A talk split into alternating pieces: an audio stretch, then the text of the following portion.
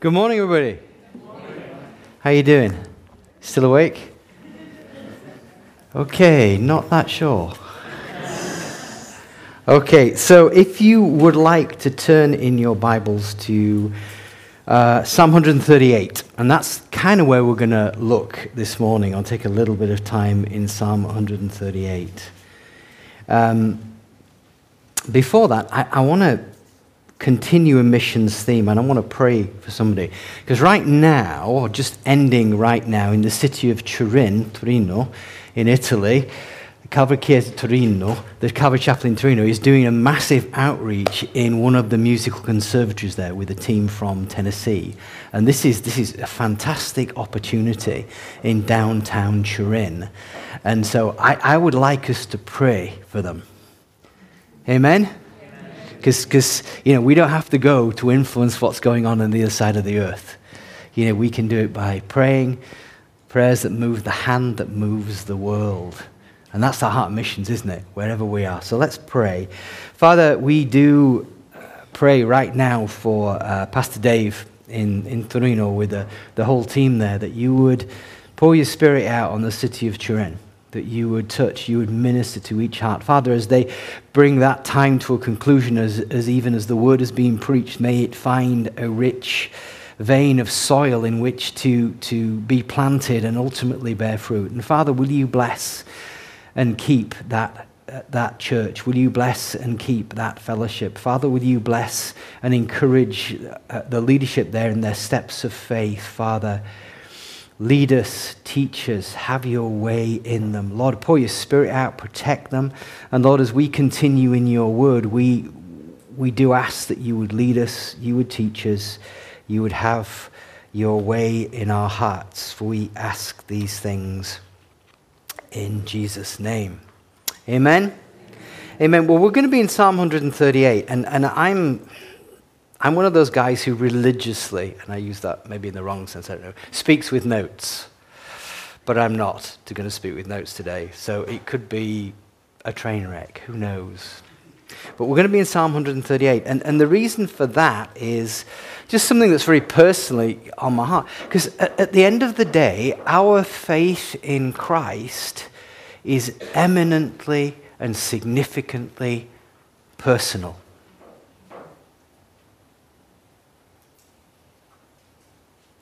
It's eminently and significantly personal. And God's plan, of which he has, is eminently and singularly personal, not only to the world, but to us. And God individually cares, not just globally, but intimately and significantly and personally about us. And I think sometimes we forget that. I know in my own heart, it's a lot easier for me to theologically say, God loves the world. God will be good. God will give grace. But to suddenly go, God will give grace to me, there's almost a hesitation in my soul for a moment, because I know me. And yet, that is the story of grace. That while we were yet sinners, Christ died for us. And I think, you know, we're always great with the theory, and the practice is sometimes a little bit more difficult, isn't it?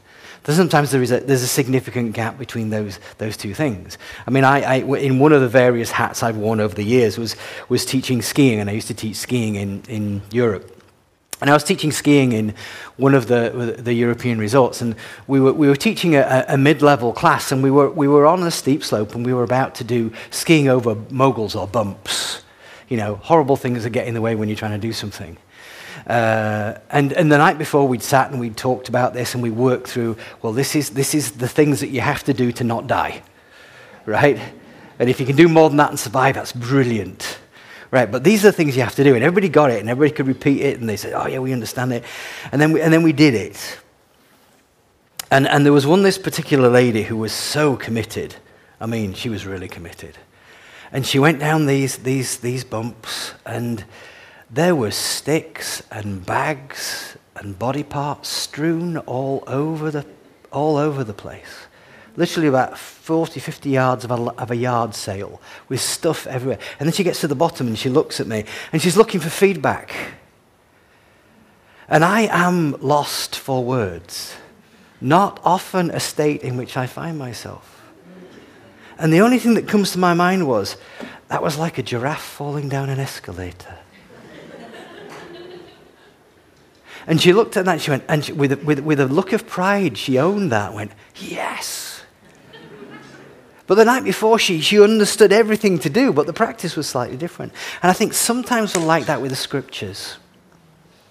We're like that with the Scriptures in the area of the belief that God is, He loves and He's committed and He'll give grace. But when it's actually about, will God love me, give grace to me, will He help me in my situation, there's a momentary hesitation which is not appropriate. And today we're going to look at a psalm that is very much a personal expression of the heart of David. So I'm going to read it to you, and my version is slightly different. It might be made a little bit different from yours. And I'm going to read it to you, and then I really want to focus in on one or two verses. But the tag for this, the thing that really connects this, is for me personally, is verse 8. And depending on your version, it will say something like this. The Lord will perfect that which concerns me. The Lord will perfect that which concerns me. And that verse, for me, has been part of my journey with the Lord, both personally and in missions and in ministry, for as long as I can remember, which at my age is actually not very far. So in reality, it goes all the way back to 1978 when I got saved. And for some reason, that has been an anchor personally to my soul, knowing that God is that interested in the uniqueness of my situation. He's not just globally interested, and He is globally interested, but He is intimately, personally, and significantly committed and interested in me. And the Lord will perfect the things that concern me. So that's kind of where we're going, okay? As I say, without notes, so there's not a lot of points here, so we'll see where we'll go. So I want to read this to you, and then I'll pull out a few thoughts as we go with this. I will celebrate you with all my heart before the gods. I will sing of your praise. I will worship towards your holy temple, and I will celebrate your name for your mercy and your truth, because you have exalted your word even above your name. In the day in which I called upon you, you responded to me, and you made me bold and placed strength within my spirit.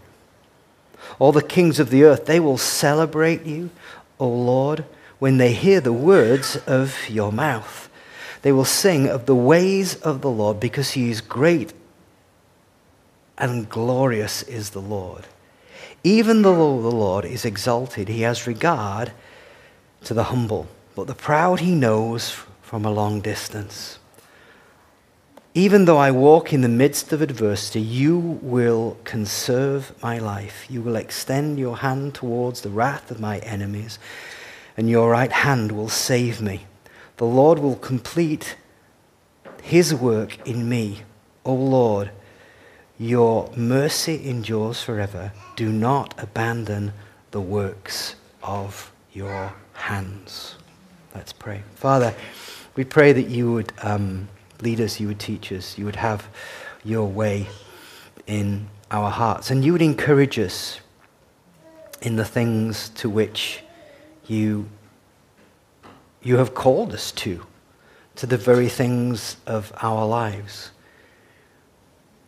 And Lord, we thank you for your goodness, and pray that you, by your Spirit, would open your word to us, and that we may be encouraged, we may be blessed, we may be moved, we may be changed, that we personally would, as we eventually, when we ever leave this place, we would actually leave it differently. For we ask these things in Jesus' name. Amen.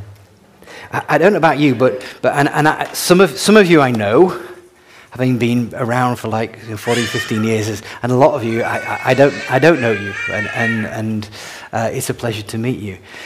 But one thing I know is that all of us have an individual life, which probably today is quite complicated.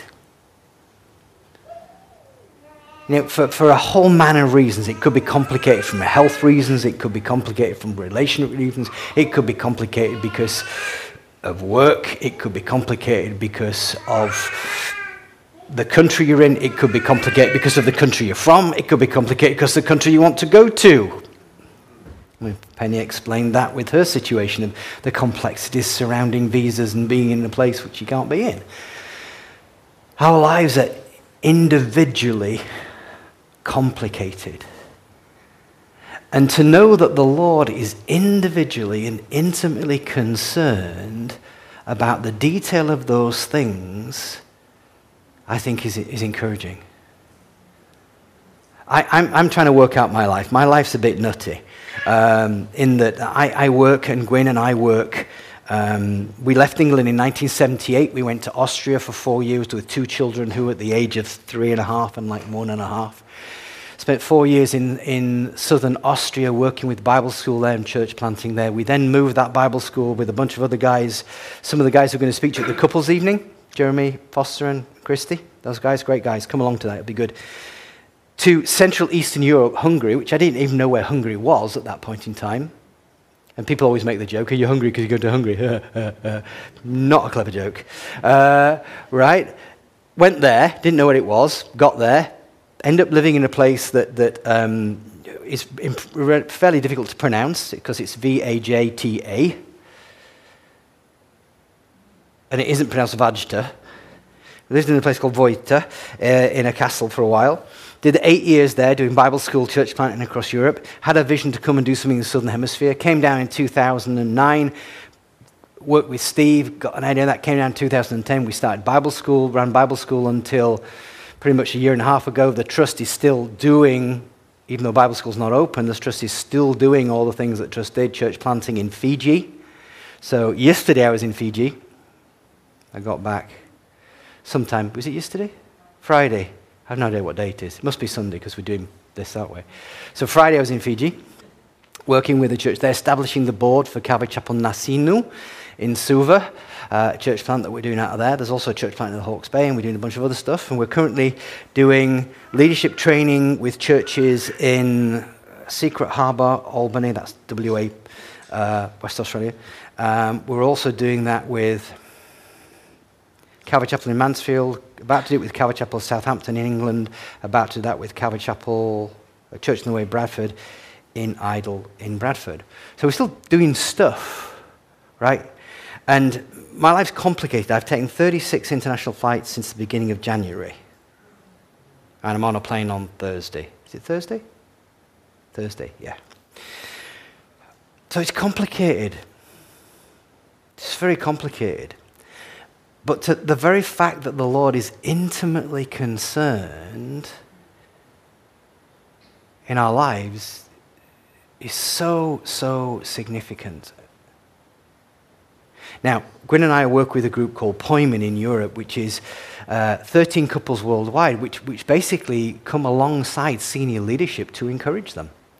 So whether it's helping with finding a new pastor, working with a pastor who wants a break, working with to help establish elders within a church, covering the pulpit, all those different sort of things. Just having a voice to talk to sometimes. So we're doing that across a multitude of nations, working with pastors in Serbia, in Hungary, in Scandinavia, in Italy, as well as here, and as well in a few other places that we don't name. Life's complicated. So the very fact that God is interested in my life is a wonderful thing. Notice in the first couple of verses, the response of David, whose life was not simple. We know the life of David, man after the heart of God's own heart, but not a man who was perfect by any way, shape, or imagination. There's probably 10 years of his life where he's running away from Saul in the wilderness, living in caves. His life was not simple. Yet he begins this particular psalm in the opening 2 verses by saying, I will celebrate you with all my heart before the gods. I will sing your praise. I will worship towards your holy temple and celebrate your name because of your mercy and your truth. And he's going to do that because he has a because. He has a reason. And in the first couple of verses, what you find is there is an overriding, supreme statement and promise that makes a difference to us personally. Because he gives us the reason why he says perike. He says, you have exalted your word even above your name. You have magnified your word even above your name. And it may say in your Bible, above your fame. Because the idea is about the greatness of God embodied in his name and his reputation, who he is. God has magnified his word even above his name. Now that means something. I'm not sure we can plumb the depths of it because I don't think I understand the depths of that.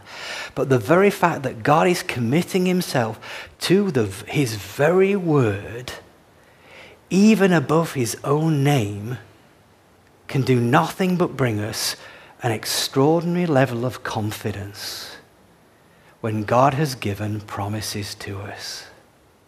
Peter tells us that God, we have been given great and precious promises that we may become partakers of the divine nature. God's word is full of promises to us. And those promises are immovable. Those promises are the very currency of heaven. Those promises are not lacking in any form of force or power or weight. They are not in any way impotent because God has even magnified his word above his name. Right? Now we've got to get a head around the name thing here, right?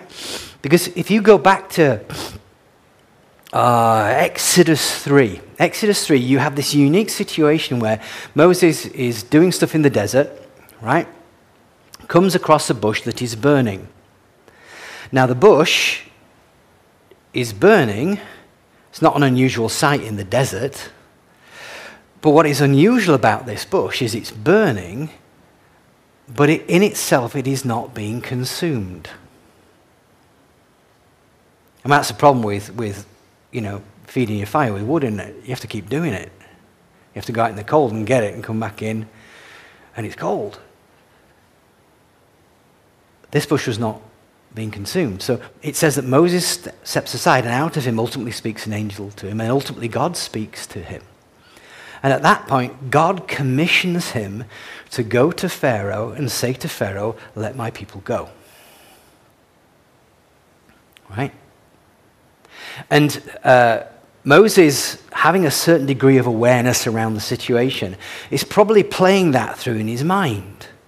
Because he's going to go and stand before the most powerful man at that point in time, the most powerful man on earth, and tell them that he's got to let go this entire nation. And his argument is going to be, a bush told me to say this to you. Now, I don't know if you've ever tried the argument when you're trying to win somebody to a cause or exercise extreme authority in a situation. I can probably guess, man, boy, beast, and girl, that we've probably never ever said, well, actually, a bush told me to say this to you. We've probably never said that because we would go, they're going to be taking us way out there and giving us nice drugs to keep us happy in a pink room. Moses, being aware of that fact, actually says, what is your name? Who is sending me? And at that point in time, we get this extraordinary expression where we get to hear God's name. Not a title, but a name. He says, I am that I am. I am the becoming one, the one who everything that my people need is the one who is sending you, Yahweh, I am that I am. And then on in your Bibles, and you'll probably find in this particular psalm, in mine it's not written in capital letters, but wherever you see the word Lord in capital letters, it is that name. And we look at the word Lord and we think, oh, it's a title, it's a title. In that instance, it is not. It is the memorial name of God.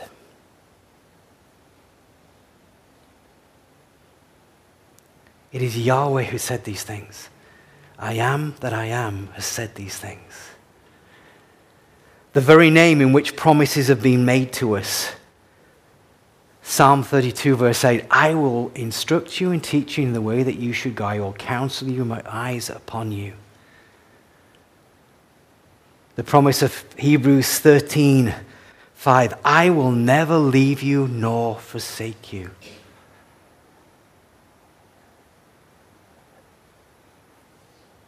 In the first two verses, it's an extraordinary, supreme promise.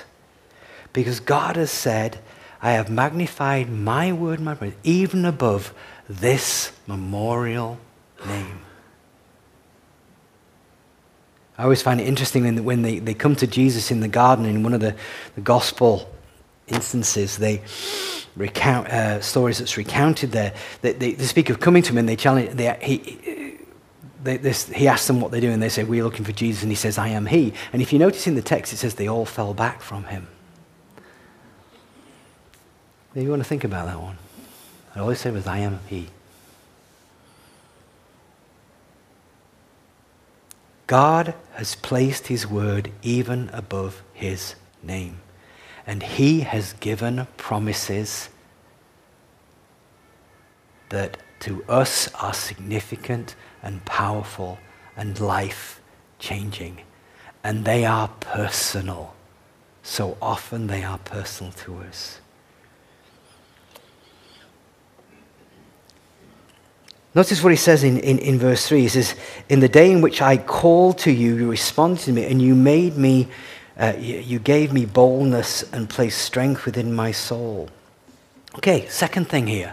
You know, Almighty God listens to your prayers. He listens to my prayers. Now, he listens to everybody's prayers, but he actually listens to your prayers. He listens to my prayers. In this instance, David says, when I called to you, you heard my prayer and you made me bold, strong within my soul. We don't know, or at least I don't know, the context in which this particular psalm was written. I don't know if it was David in a cave. I don't know if it was David in a battle for the kingdom with Absalom. I don't know if it was David after Bathsheba. I don't know if it was David in between the throwing of the rocks with Goliath. I have no idea the context. But David himself says, when I prayed to you, when I cried out to you, you heard me and you responded. Right? God listens to your prayer. He listens to my prayer. That's important. I don't know what your prayer life's like. Mine is, like the rest of my life, reasonably chaotic. The other day, I got off a plane and got stuck in Singapore for 12 hours, and I'm praying, Lord, get me out of Singapore, please, Lord. You know, and the Lord heard my prayer. Nothing wrong with the place of Singapore. I just was sick of being on planes. Just prayed going into Fiji. We're looking at establishing the church for the church board and registering the church. And I'm thinking, this is going to be like the hardest thing in the world to do. Doing something in Fiji when I'm on the ground for less than 48 hours that involves technical, legal things. I'm thinking, this is not even a hid to a Mesivan. It's not even a bridge too far. You know, it really is like, it's not going to happen. This is going to take 3 years. And we got 90% of it done. Praise the Lord. And oh, ye of little faith. That is me. Oh, ye of little faith. God hears our prayers. Not just about what we want to do in terms of ministry, but personally, about our hearts, about our kids, but our husbands, our wives. God cares. God hears. He then goes on to mention the fact that all the kings of the earth will ultimately celebrate the Lord. When they hear the words of his mouth, they will sing ultimately the ways of the Lord, because he is great and glorious is the Lord. That's something that we will see. Not in this moment now, but we will see. Ultimately, the Lord, every knee will bow and every tongue will confess. Now, what's interesting to me next, what happens in the next two verses, in verses 5 and 6, I don't know how it's introduced in your Bible. It may say, though. Mine says, Anki say, even though. And what you find is there are two objections raised. Because when we start talking about the Lord personally and his grace caring for us, there is a moment in my soul of hesitation where I go, well, I just know me, and I know me better than anybody else knows me. And there's no way that God should be interested in me.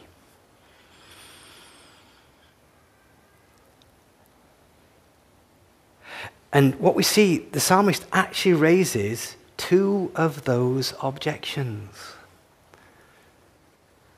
Because the first one he says, even though the Lord is exalted, and we recognize, we know, we understand we are not like him, and he is exalted, why should he care about us?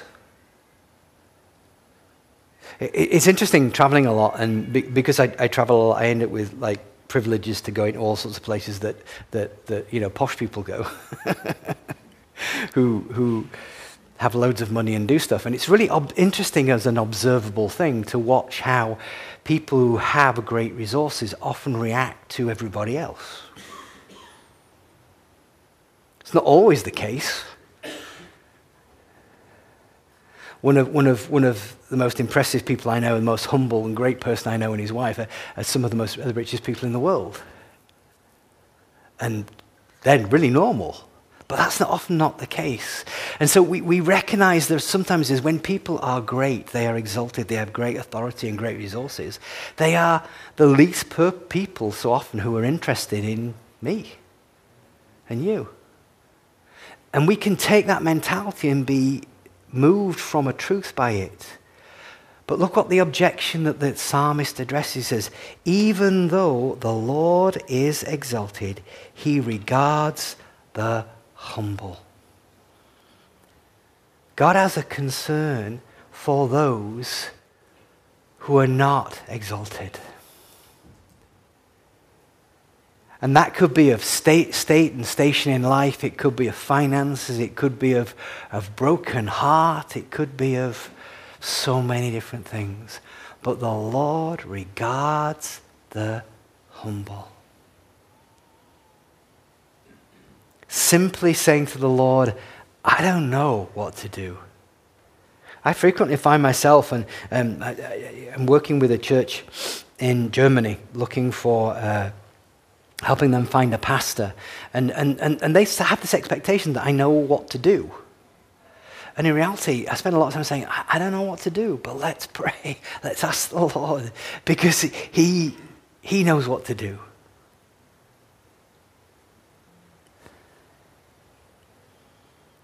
The Lord has regard for the humble, but he recognizes the proud from far away. If the objection to him personally expressing grace to you is that you are not worthy, you're right. You aren't, I aren't. But it does not stop the expression of his grace towards us, because even though the Lord is exalted, he has regard to the humble. The second objection is raised in verse 7.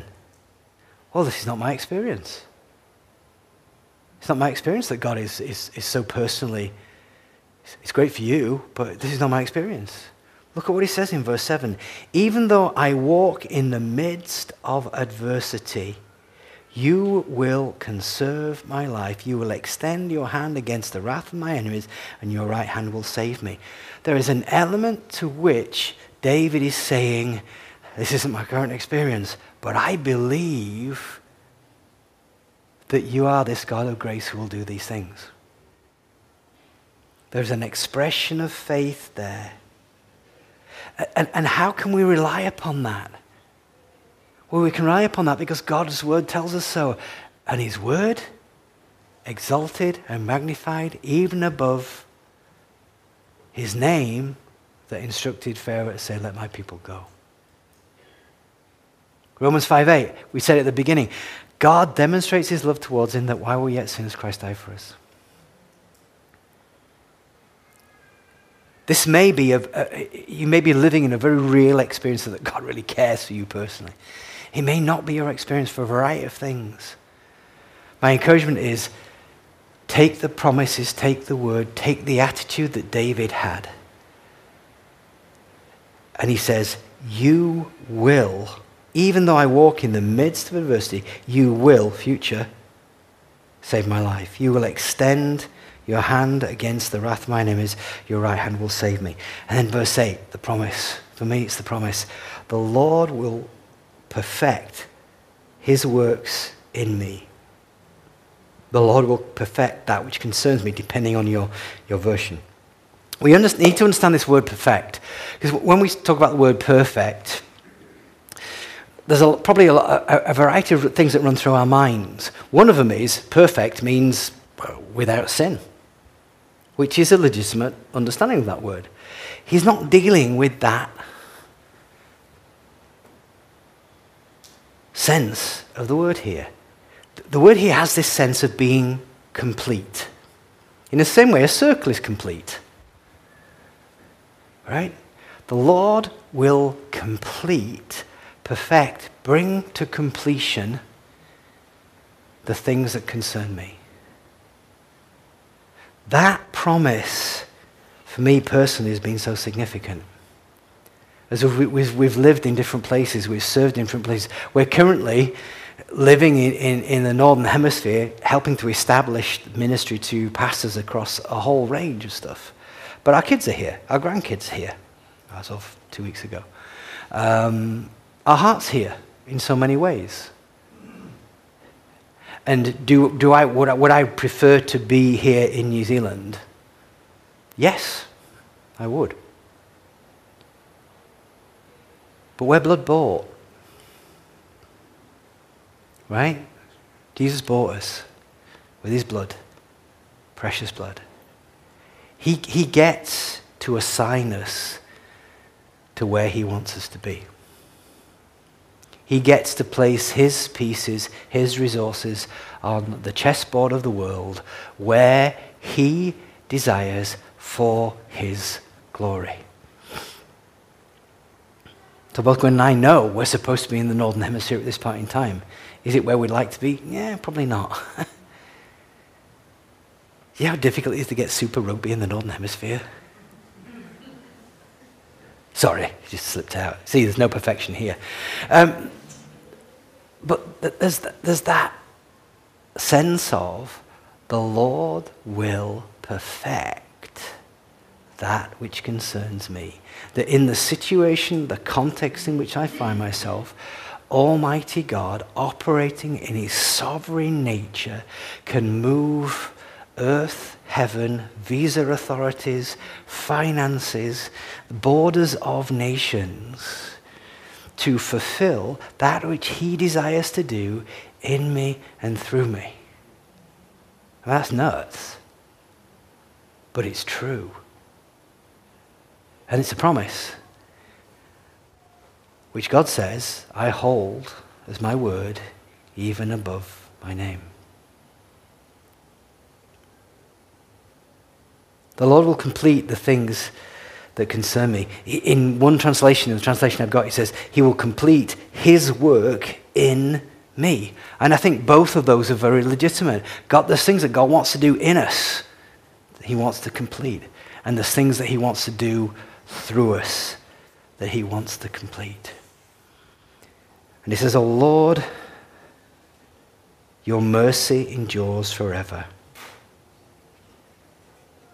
Do not abandon the works of your hands. Where are the works of his hands? You know, there's other works that are not involving us, but we are the work of his hands. This is the final thought to encourage you in that. If you turn with me to Ephesians 2, verse 10.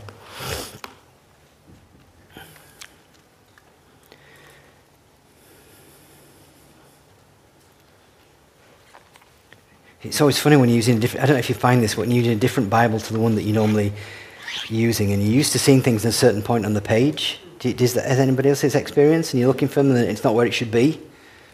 And it's not that it's not an anointed version, it's just the fact that it's a different Bible. So Ephesians 2:10 says this. You know, after basically saying that we are saved by grace through faith, not of ourselves, the gift of God, not by works. He then says, but we are his workmanship, created in Christ Jesus for good works that God has prepared beforehand that we should walk in them. Ephesians 2:10. That is a committed promise personally from the great I Am, that he has prepared a path for us to walk. We are his workmanship. Greek word is poema. We get the word poem from it. We are his workmanship, created in Christ Jesus for good works. The idea of the works here is not just to do stuff, right? I love people who do stuff, but the idea is works that are useful.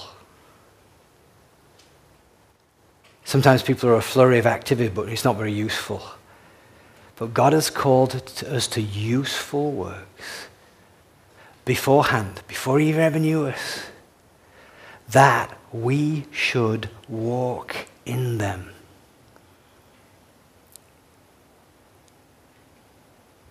It's interesting, I spent a lot of my ministry life dealing with young people, and they always stay the same age and you get older. I don't know if you noticed that. So when we started doing Bible school, you know, the kids were 18 and 19, we were 35. And, you know, they're still 18 and 19 and I'm 61. That's a mileage issue. Trust me, that's a mileage issue. And you hit a different point in your life. I'm in the last third. I want to use it for Jesus. Don't know what that's going to look like. But God is as interested in my last third as my first third and the mid third. And he has plan and purposes and things for me to walk in of yet to come, not just in the first 5 years or 6 years or 10 years. I mean, our neighbours, bless them, in England, we live in England. We live next door to my mum, who's 90, and we live in a little community with some other folks, and they really don't know what to do with us. Because they just see us disappearing in the middle of the night with a suitcase and then coming back. You know, and they ask you, well, how was your holiday? I was in Hungary working with Ukraine. Oh, okay, that's not a holiday. Okay. So they ask you these sort of things, and they're lovely people, but they can't get their head round what we sort of do. And so I heard my mum explaining it one day to somebody over the fence. She says, don't know really what they do, which she does know what we do, but she says, but they're doing good. And lots of it. And you know, I'll live with that explanation.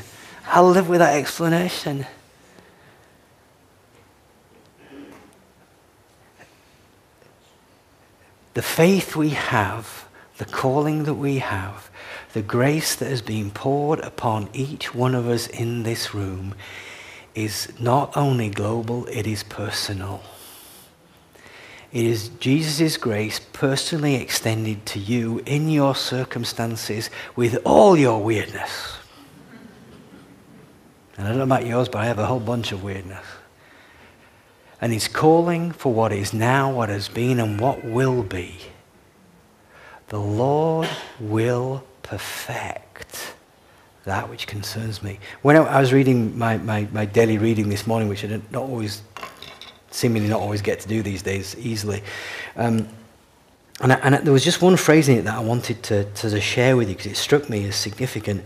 And my daily reading is The Promises of Grace, Daily Biblical Meditations by Charles Spurgeon, which I think is normally the checkbook Bank of Faith, I think, is the book in English.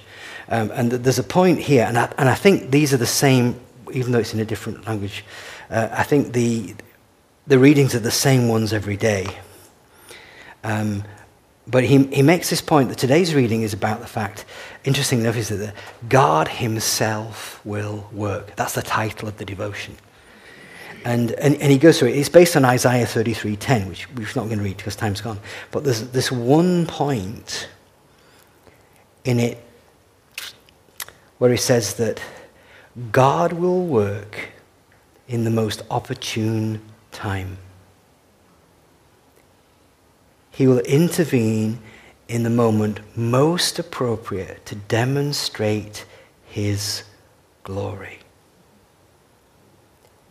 And it ends with a prayer saying, Lord, intervene in our lives in such a way that we are made to see so clearly that this is your work of grace.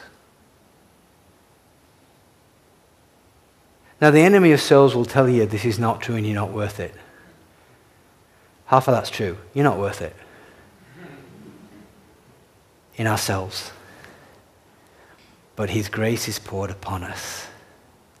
Spurgeon said this. He said, upon a God whom I cannot see, a life that I did not live, and a death that I did not die, rests all of my eternal hope. Upon a God whom I cannot see, upon a death that I did not die and a life that I did not live, rests all of my eternal. That's who we are. We are children of grace. Today, our salvation, our future, the hope and the plans of that future, the personal interaction of God's grace in our lives is based upon the very fact of Jesus and not upon me.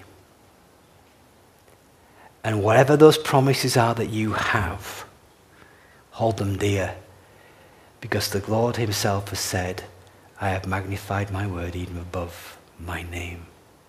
And the Lord will perfect that which concerns me. Amen? Amen. Let's pray. Father, we thank you for your goodness and your kindness and pray that you would seal these things in our hearts. Because I need to hear them for me. I need to know that your grace is as personal to me as it is to anybody else. And your grace and your care is such for me, whatever my circumstances. And I thank you for the word which declares that that indeed is so. Thank you, Lord, in Jesus' name. Amen. Let's stand.